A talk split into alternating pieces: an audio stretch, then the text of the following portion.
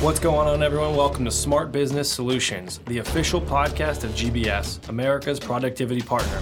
Each episode, we are going to explore some of the biggest threats and challenges in today's business world and the vast amount of solutions GBS offers to meet them.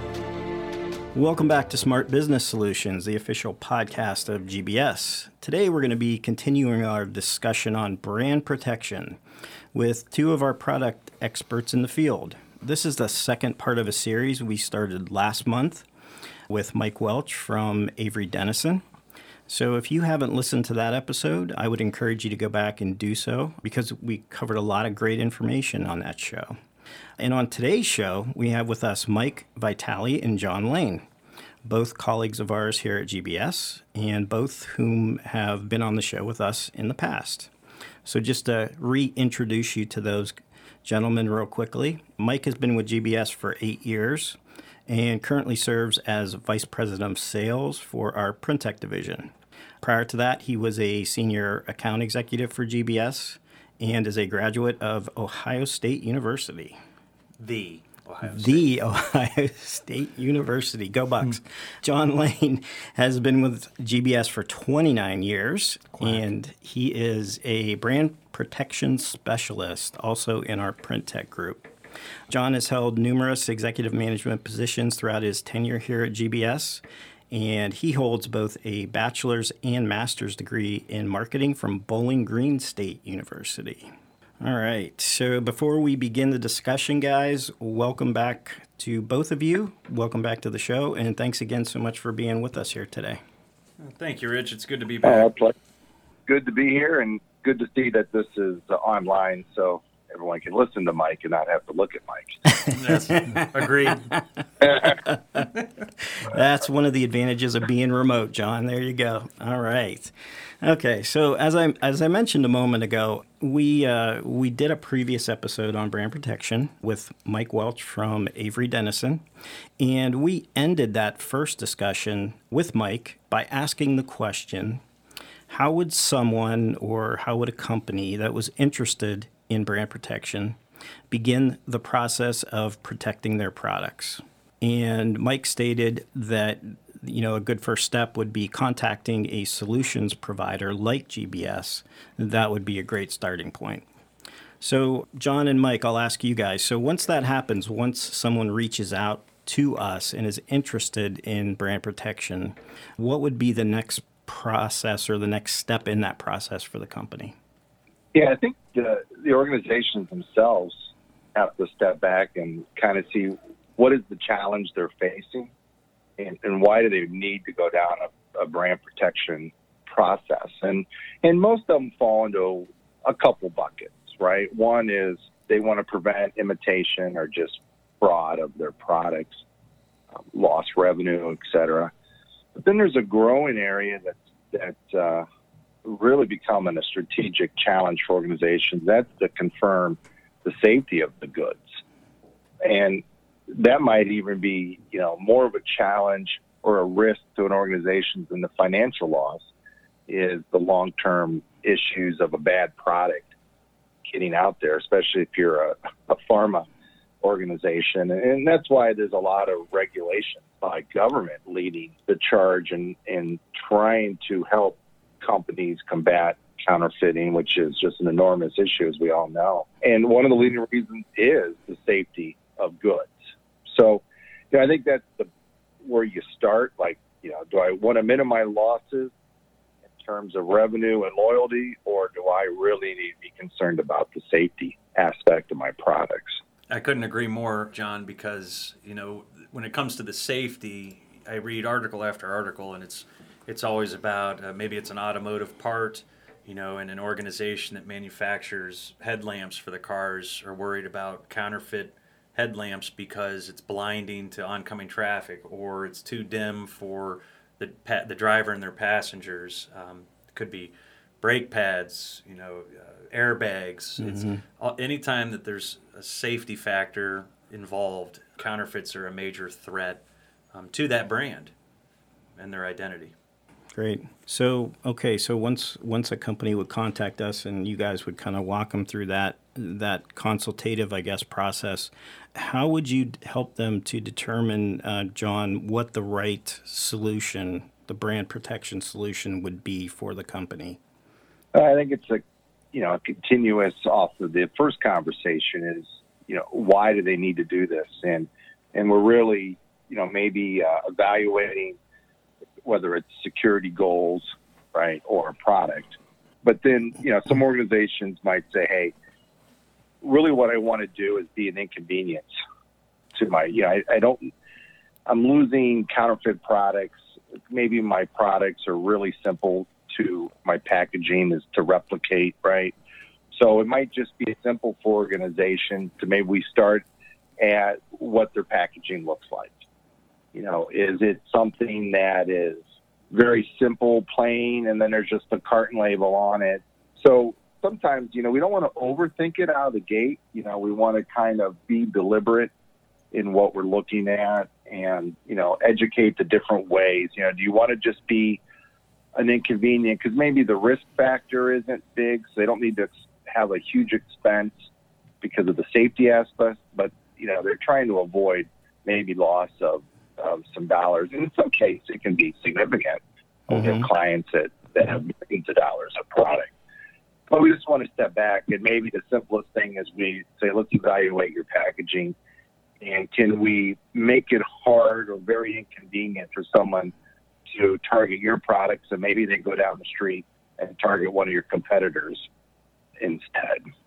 So just making it more of a deterrent. Um, I mean, I think that's a great that's a great example you gave, John. Because yeah, maybe there's somebody in the same industry that's not using any type of brand protection, and and we do enough to help them just to make it, like you said, um, inconvenient for them to try to counterfeit that product. So that's a good that's a good point. you want to you want to discourage, but at the same time, you too, you know, you also want to build with your customer, your end user. So, right, um, you know, the strategy also has to include: can I make whatever I do, whatever my security features are, or whatever, is it something that my customers can, in most cases, easily recognize and become uh, familiar and feel comfortable that they have an authentic product.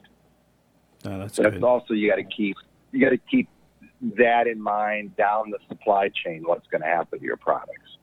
Okay. So, do solutions vary by industry, John? Would you say, or are they fairly standard across the board? No, they absolutely change, and it's really because you know that very first question: Why do you need something? Mm, so, okay. um, if it's because of safety and security, you know, solutions in the pharma industry that are heading towards more sophisticated track and tracing. So there's going to be more costly solutions, but it's because the need that they need, right? Versus someone with a consumer product where maybe counterfeiting is more of an annoyance and you want to stop the loss of revenue, but their solutions don't have to be to the level that a pharma company may be. So, you know, within the different industries, of apparel, automotive, as Mike mentioned, electronics. You know, there's different needs within that, but the overall thing is can I prevent imitation and can I secure my product on behalf of any safety concerns? And traditionally, there's holograms or tamper evident materials that you might have covered, people used in the past, mm-hmm. forensic markers, but we, you know, we kind of want to step back and, and utilize kind of some overt and covert solutions using some sophisticated front end softwares. It really makes, you know, again, depending on what they want to achieve, our solution can be very easily implemented and really designed for the budget that they have or need, right?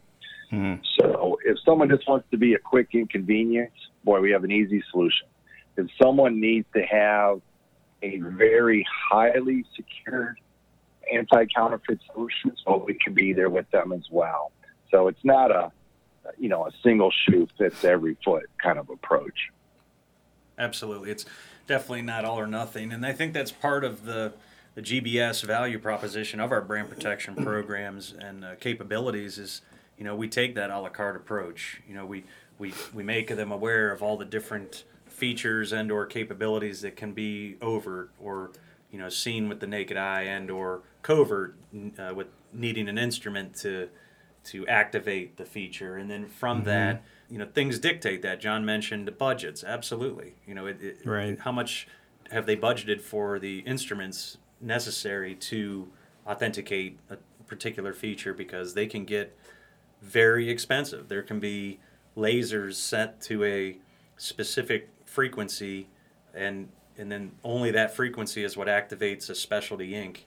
So only that specific laser and that specific frequency will bring about the ink to appear if you will oh, okay. so wow. in, in, forensics within the within the materials and such uh, and fibers so i guess it, it, it boils down to their budgets and then what are they protecting against is it counterfeiting is it somebody just getting into their packaging while it's in transit mm-hmm. like Mike Welch spoke of mostly uh, during his podcast. And right. Tamper evidence. He brought up the food industry, right? Great example. Yep. Um, and then, of course, uh, to John's earlier point of, of track and trace, you know, and, and meaning that's battling what's referred to as gray market diversion or distributors selling into territories that they're not permitted to. Mm. And so, how are mm-hmm. we protecting the manufacturers against that happening to them because they're losing revenue to markets right when that takes place so discovering what what they're protecting against and what their budget is we can guide them through our expertise and our consultants you know but however in in the end they also have to be very happy with the designs that we come up with and so we try and layer feature upon feature so you know anything from 6 to 10 features per design makes uh, quite a bit of sense in, in to deter the counterfeiter. You know, they might solve one of them in a few years, and the beauty is is that we can easily evolve our designs. Mm-hmm. We can change them mm-hmm. in less than a week, and, and hit that reset button nice. on the on the counterfeiter where they got to start all over. So staying ahead of the criminals. Nice, nice. Okay, so then my, and we're also very.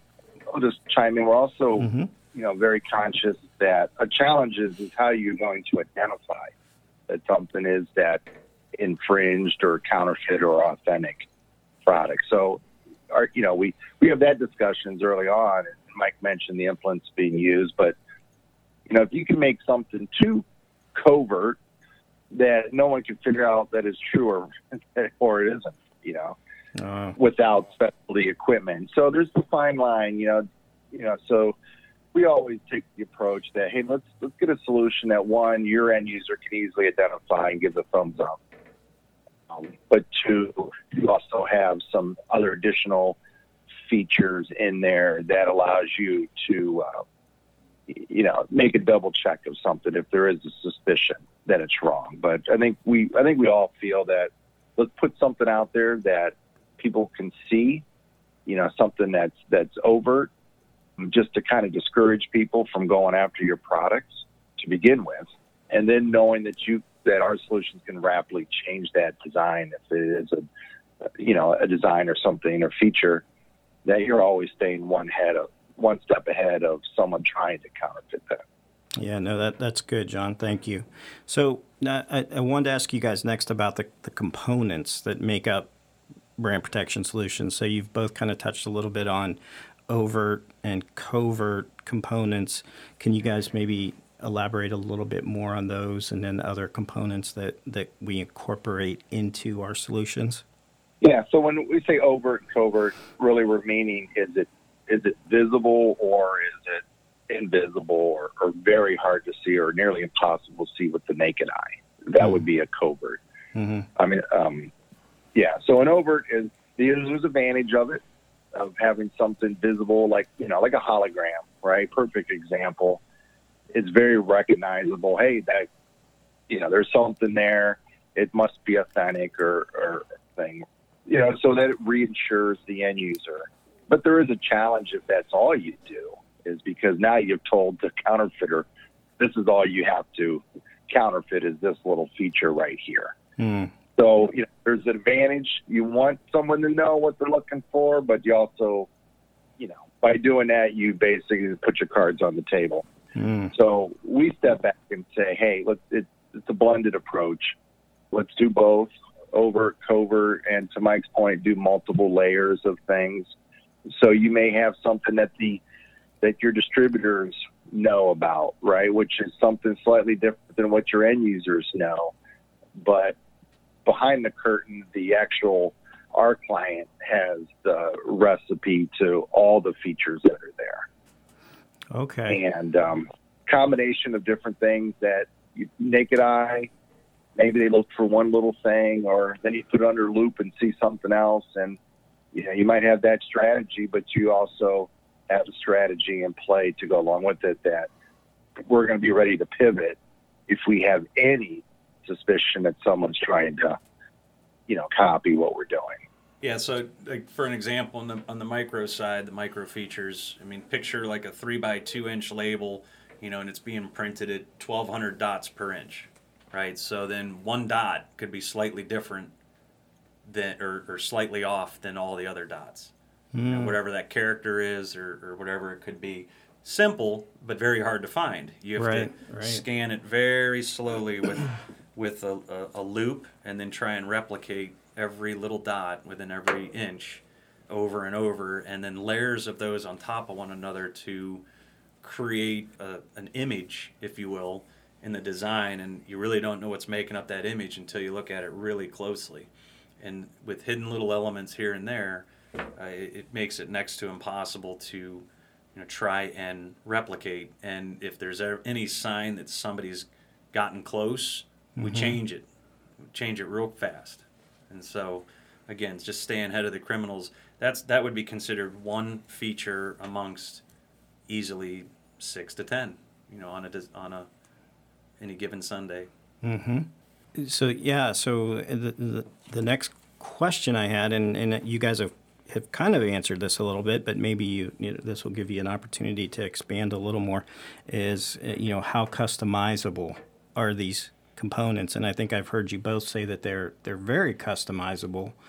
And you know maybe what what does those or, or what does the customizations what do those depend on? Is that is that more customer preference or budget or kind of a combination of those things? I'd, I'd say it, it, comes down to their creativity.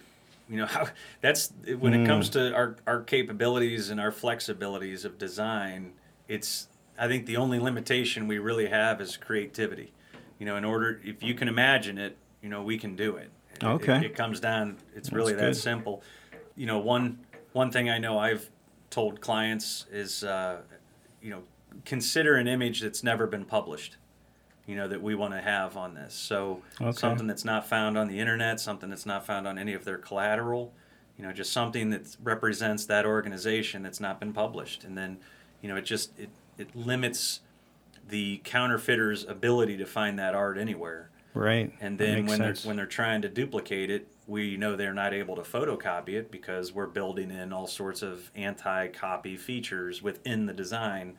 So if they were to attempt to photocopy it, it's muddied up, it's blurred up, or, or things are right. appearing that from in the photocopy that weren't actually seen on the label. So it's just it's throwing off uh, the counterfeiters in any way whatsoever you can. And to one of John's earlier points, discouraging them to, you know what, I'm forget this product. I'm going to move on to the next one. Yeah, it's just too difficult, not worth it. I'm sorry, John. Did yeah, you? and one. No, I was going to say one definition that we always think of when we say customization is because of our the printing technology, which is digital. We're not at you know we're not sitting there with minimum buys of 20 million holograms, mm. right? So yeah, we can change the design to Mike's point, but we can also run shorter runs as well. So we we provide those clients to be flexible where hey, you know what, we're going to run this one for 3 months and make a switch and the next we're going to do another design 3 months after that instead of locked into a design maybe because of financial constraints for 2 years. Right. That's a big advantage over home you know, and it, it is a big advantage, and we also pride ourselves that a lot of these solutions, you know, around our labeling, just kind of be can be implemented and fit very easily right into their current manufacturing process. So maybe they are still imprinting, you know, through a Zebra printer or a Sato thermal transfer printer. Well, they can still put the same size labels through it, but now the labels have security features on them that are pre-printed and embedded in there. I mean, they just print their variable data like they've done for years, and off they go. So we haven't changed the way they conduct business, but we've just made their products by a 50-fold factor more secured. Yeah, you significantly enhanced their their it could be their their shipping label or their package label, you know, whatever it is. Right. You know, taking it to the next level. It's no longer just like a license plate or an ID label. Now it's it's a, a brand protection, anti counterfeiting, maybe tamper resistant label. Mm-hmm. I've, I've actually heard you guys say that before, John, and I'm glad you brought that up because I think that's an important point that you're not going in and, and redesigning someone's processes or their workflow and asking them to do a bunch of new things or different things than what they were already doing. They're, they can continue to do the same things they've done, but now they're doing it in a way that is just more secure and you know better for their products. And you know that's i think that's a great point. We're just able to add that security and those features into what they're already doing to make their products safer so thank you guys Yeah, I think sometimes I think sometimes you don't have to overthink it. yeah right? yeah Um, you can take you can take uh, kind of a targeted uh, and a deliberate approach on a few of their items, and um, you know come up with a solution that's organization you know can implement r- rather quickly and effectively. Yeah. No, I think that's great. That's great. So, so the last thing I, I had to touch on with you guys was with respect to authentication, and and how how authentication plays into the type of a solution that a company uses. How, how does how does that piece of it work? Yeah, I, I think again it's it's on your spectrum of what you're trying to achieve and what your threats are. Hmm. And I think the the further down the spectrum you get towards security and safety concerns, the closer you get to probably wanting to do more authentic programs. So it's really making your efforts reflect what the reality is, right? If if it's human lives are at stake and maybe some pharmaceutical things, then uh, authentication is becoming forefront of the conversation, right? Yeah. Because because you need to know right now is that a legit product. And then on the other hand, there is some value. Maybe it's a very expensive item. Let's say a fine wine or some crazy consumer cost product. Well, there is some perceived value that an end user can authenticate it right there, right? So that's kind of a different one based on expense versus security. But I think you're seeing because they're not, you know, there's more involved with authentication. You have back end softwares and, and the existence of the smartphone, no doubt, has made it a lot easier. And more and more solutions will hit the market on that. But I think it's it's really a factor if if you really need to have one, make sure your end user can maybe hit a, a QR code with your uh, with the smartphone software to validate that's it, right? And also then be able to track it where it came from, is it in the right market, and all those benefits as well. hmm It's really measuring those those and is the is the extra step of authentication, you know, equal the re- the risk that you need that you have with your products.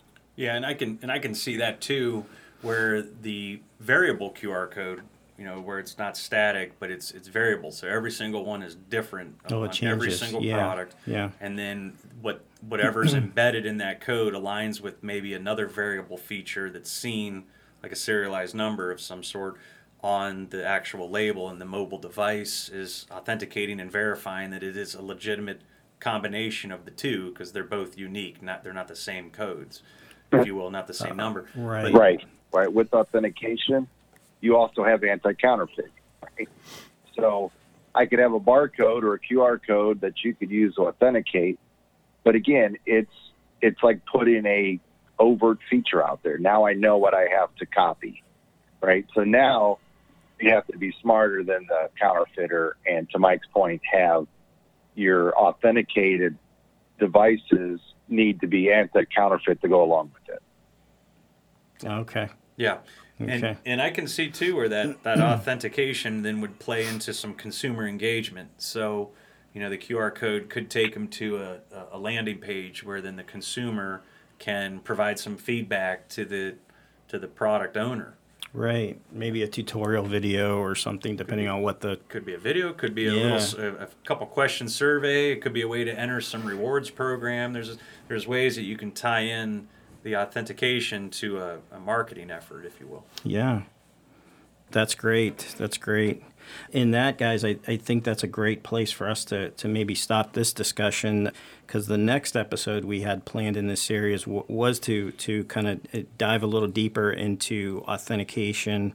And we have a, a special guest we're, we're lining up for that episode to come in and kind of go through the different types of authentication that's available and the track and trace capabilities associated with them and all those kinds of good things. So I think you guys gave us a great a great launching point for that discussion and also a, a great place to, to wrap up this one. Um, was there anything else that I that I didn't ask or we didn't discuss that you guys wanted to add?